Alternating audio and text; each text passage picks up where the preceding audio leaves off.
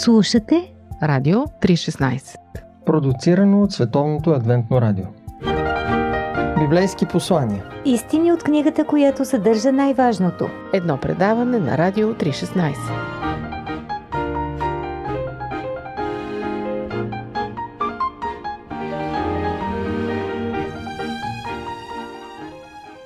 Здравейте, скъпи слушатели! Аз съм Борислав Йорданов, а вие сте с предаването Библейски послания.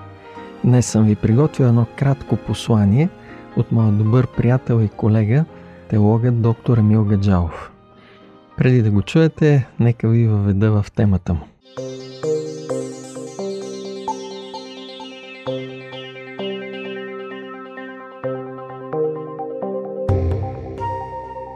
На различни места в интернет може да срещнете следната иллюстрация.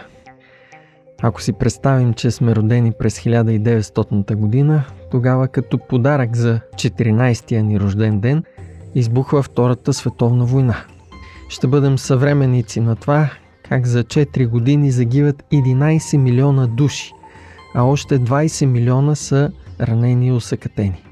Но това не е всичко защото за подарък на 18-я ни рожден ден ще избухне епидемията, наричана испански грип, която за две години отнема живота на 17 милиона души, а някои го изчисляват и на 50 милиона.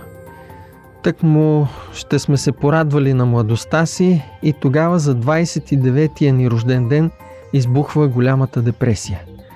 Безработицата достига 40%, а световният брутен вътрешен продукт пада с една трета. Кризата продължава, докато празнуваме 33-я си рожден ден, но там за подарък получаваме Хитлер на власт в Германия, който малко по-късно започва Втората световна война, когато сме на 39 години. Докато навършим 45, още 70-80 милиона души – ще бъдат заличени от лицето на земята в резултат на войната. А ние пък получаваме за подарък за рождения си ден окупация на България от диктатурата на комунистическия режим, която продължава през останалите 45 години от живота ни. Така един младеж, роден през 1990, може да си мисли, че животът му е труден, но ако погледне в миналото, ще научи, че той никога не е бил лесен на тази земя. Във всяко време се случват събития, които могат да ни научат на важни неща. Библията описва много тези събития като знамения, чрез които Бог ни показва нещо. И днес целият свят е в кризата на една пандемия. Може ли тя да бъде знамение за нас и да ни научи на нещо? Какво е то?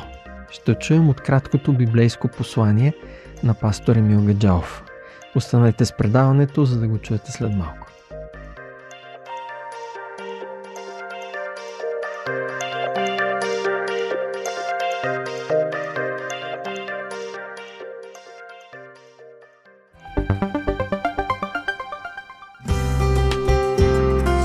По пантофи. Предаване за семейството на Радио 316.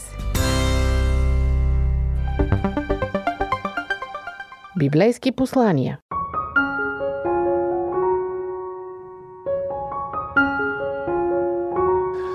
Здравейте, приятели! Днес ще говорим за знамението на коронавирус. Едно от исканията към Исус е да покаже някакъв знак, някакво знамение, че Той наистина е Божият пратеник, освободителят, за духовните противници на Исус, неговите чудеса не са достатъчни. Не е достатъчно той да лекува хронично болни хора, да отваря очите на слепи, да връща слуха на глухите. Не е достатъчно, че той възкресява мъртви хора. Те искат нещо повече. Не е също и неговия божествен характер, който има най-силна убеждаваща сила – че Той е Божия пратеник. Той е слезлият от небето Бог. И те отиват при Него един ден, фарисеите и книжниците, и отново го предизвикват. Дай ни знак от небето, че Ти си Божият пратеник. Исус отговаря на това предизвикателство и казва Искате знамение, но няма да ви бъде дадено знамение, освен знамението на пророк Йона. Както Йона е бил три дни в корема на рибата, така и човешкият син ще бъде три дни в сърцето на земята. На второ място Исус казва, няма да ви бъде дадено друго знамение, освен това, което Йона направи. А то е, че хората от град Ниневия, езическия град Ниневия, се покаяха. Ето, само това знамение, само този знак ще има за това поколение, за съвременниците на Исус. Какво всъщност е знамението на пророк Йона? Йона наистина, разказва историята, е бил държан в корема на риба, колкото и легендарно да звучи. Три дни. Така и човешкият син, казва Исус, ще бъде в земята три дни и след това ще възкръсне. И това ще ви бъде знакът, че аз съм този, който идва като изкупител на този свят. На второ място, Иона отива и проповядва в град Ниневия. Няма много желание, но подбуден от Божия дух той го прави. И тогава у нези хора, езичници, приемат, приемат тая вест. Приемат, че техния град, ако не се покаят, ще бъде разрушен след 40 дни. Такава карантина, духовна карантина им дава Бог. 40 дни имате време за покаяние. И наистина Исус Христос се възнася след 40 дни. И тогава става чудото. Големия знак. Тогава хиляди започват да се обръщат и да стават християни, последователи на Исус Христос.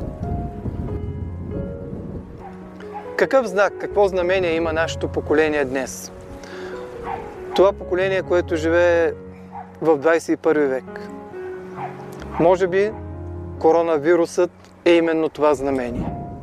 Този знак, който ни казва, че животът е нещо ценно, но същевременно той е твърде крехък. Ние можем да го загубим всеки миг. Може нещо да се случи. И Бог ни говори. Бог използва този момент, тая ситуация, напрегната в целия свят, в нашата страна, в нашия квартал, да ни каже. Има изход. И аз съм го предвидял. И това е вечен живот. Едно ново небе и нова земя. Приеми това, което се случва днес и сега, като един знак. Като едно божествено послание. Бог ти казва, приеми ме. Приеми ме днес. Утре може да бъде късно.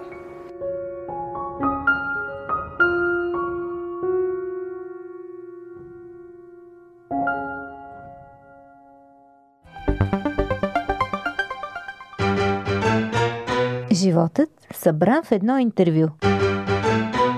Живот – джобен формат. Библейски послания –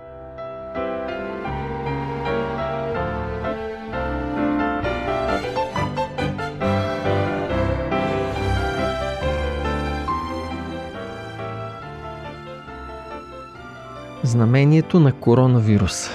Умните хора се учат от всички събития в живота си. Те успяват да разчитат Божиите послания чрез тях. И най-вече да ги свържат с Божиите послания в Библията. Бог очаква от нас да се замислим, когато преживяваме нещо в живота си и да се обърнем отново към Него. Защото Той е източника на всичко добро, което можем да намерим в нашия живот и в този свят. Скъпи слушатели, вие бяхте с библейски послания и с мен, водещия Борисов Йорданов. До чуване!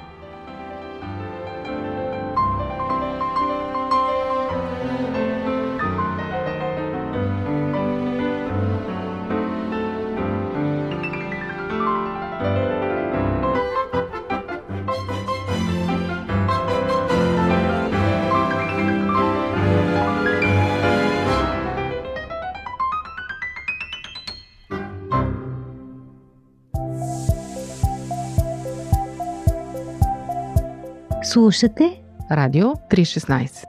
Продуцирано от Световното адвентно радио. сайт 3-16.bg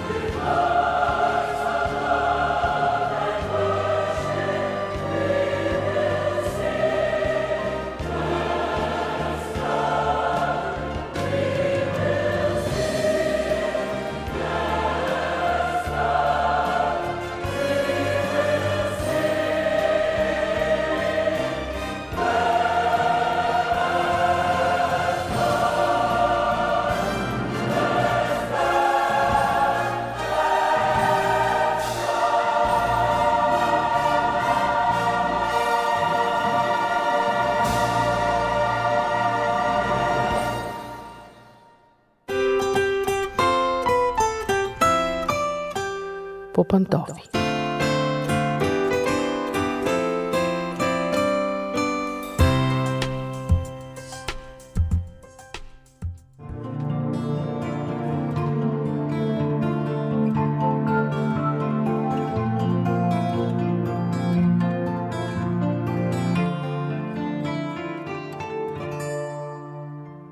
Здравейте, уважаеми слушатели! Аз съм Мира. Започва поредното ни предаване по пантофи, в което си говорим за нещата вкъщи, нещата от семейството.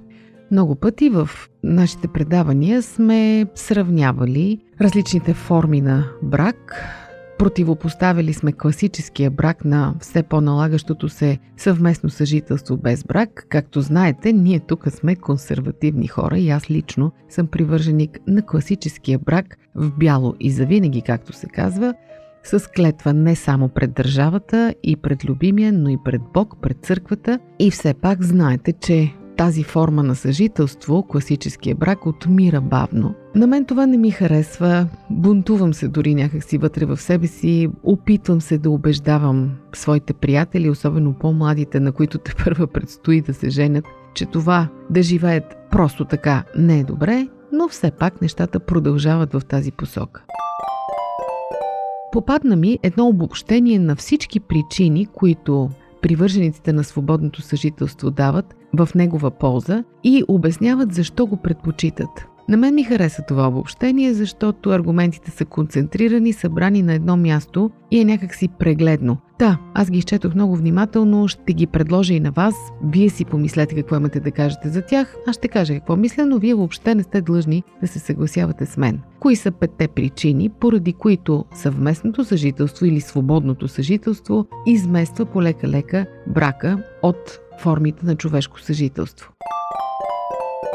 Първата причина е просто мода. Мода започнала още в хипи времената на 60-70-те години на миналия век, модата на свободната любов. И това и до днес е така сред много млади хора. Те изповядват разбирането, че подписът под някакъв документ изобщо не може да определи отношенията им. Аз си мисля, че всъщност зад устойчивостта на тази мода стои една неувереност в избора на партньор. Просто не са сигурни хората, че са избрали правилния човек. Не са сигурни, че искат да живеят с него, докато смъртта ги раздели. И точно поради тази причина те смятат, че подписът изобщо не е фактор за искрените чувства и уважението, че гражданския брак изобщо не може да определи любовта между двама души, дори може да бъде пречка. Тоест, свободното съжителство по-скоро е някакъв бунт срещу нравите. Тази мода се е харесала и продължава да бъде актуална, не отминава както повечето моди, просто защото докосва една много важна струна в човека, един бунт срещу статуквото, едно нежелание да бъде обвързван, една мечта за свобода.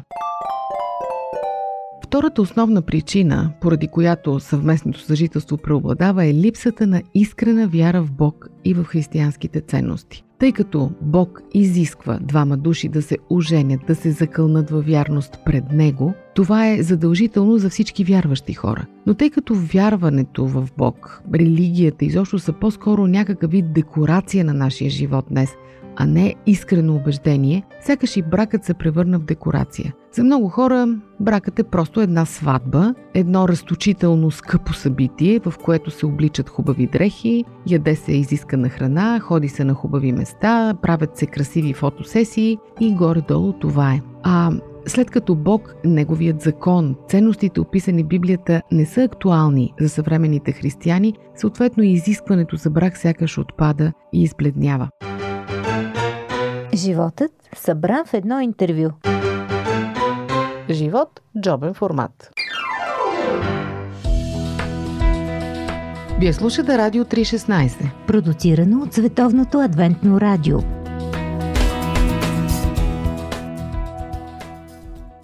Друга основна причина за възхода на съвместното съжителство са имуществените опасения или материалните интереси. Много пъти някой от двамата партньори не желае да сключи брак, било по свое желание, било поради натиска на семейството си, заради семейното имущество. Защото при евентуална раздяла съпругът или съпругата може да отмъкне част от семейното богатство. Този довод е особено силен за по-богатите хора, при които наистина става въпрос за големи суми, за много имоти и така нататък. И въпреки, че съществува брачен договор, според който не може всичко автоматично да бъде притежавано от другия при евентуален развод, въпреки това страхът от слагането на подпис остава. Лично за мен това е страх породен от появата на брак без любов. Много често браковете по сметка именно до там водят и страхът от развод е напълно валиден.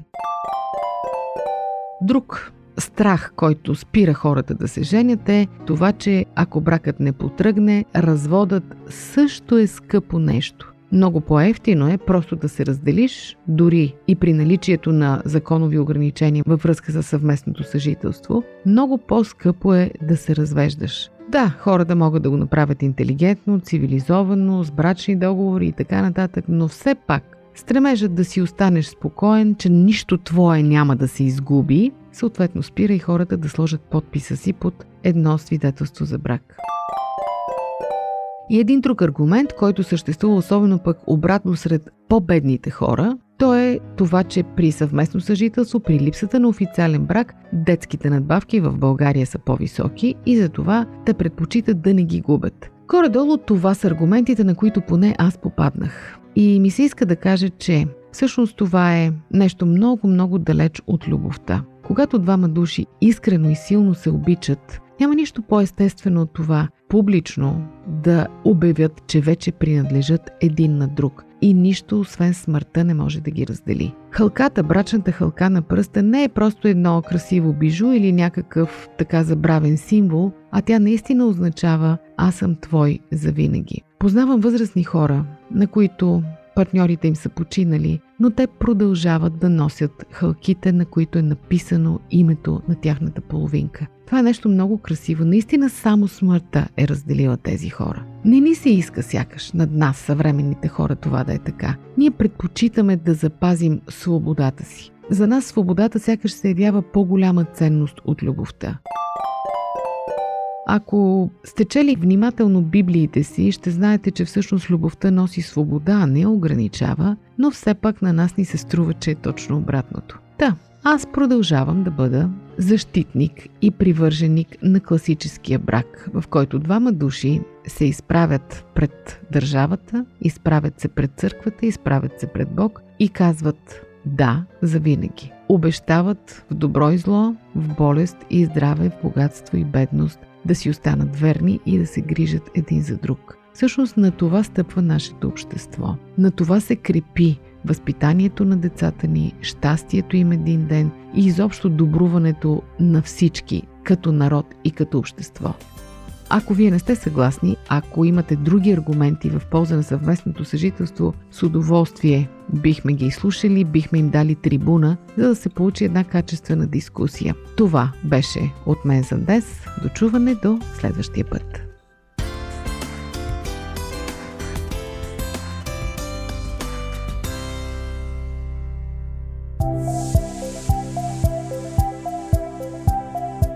Радио 316 Продуцирано от Световното адвентно радио. Сайт 3-16.bg